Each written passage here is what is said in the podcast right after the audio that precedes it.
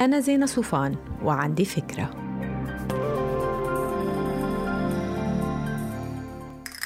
انتبهتوا شي مرة كيف كنتوا موجوعين بس مضطرين تظهروا كيف بعد ساعة من المرح والضحك بطلتوا حاسين بالوجع؟ هيدا مش معناتها ابدا إنه الألم بالأول ما كان حقيقي وإنما هيدا بيأكد القدرات الهائلة للضحك على تحسين حياتنا. بيقول العالم إنه لما بنضحك بنفرز هرمونات السعادة اللي بتحسسنا إنه نحن مناح وحياتنا منيحة وحتى بتزيل ولو مؤقتا الإحساس بالألم.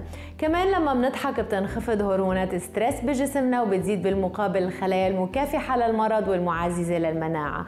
أقوى العلاقات الاجتماعية قايمة على تاريخ من الضحك والاستمتاع المشترك بالحياة.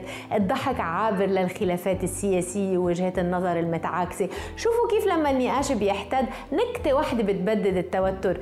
ضحكوا شوي على حالكم كمان. الناس بتنجذب للشخص اللي ما عنده مشكلة يضحك على حاله. بتحسه قريب و accessible الضحك أداة مهمة من أدوات محاربة العتمة لصالح النور واليأس لصالح الأمل. يلا نضحك أكثر أنا زينة صوفان. ما تنسوا تعملوا download للفكرة تعطوها ريتنج وتساعدوني بنشرة. باي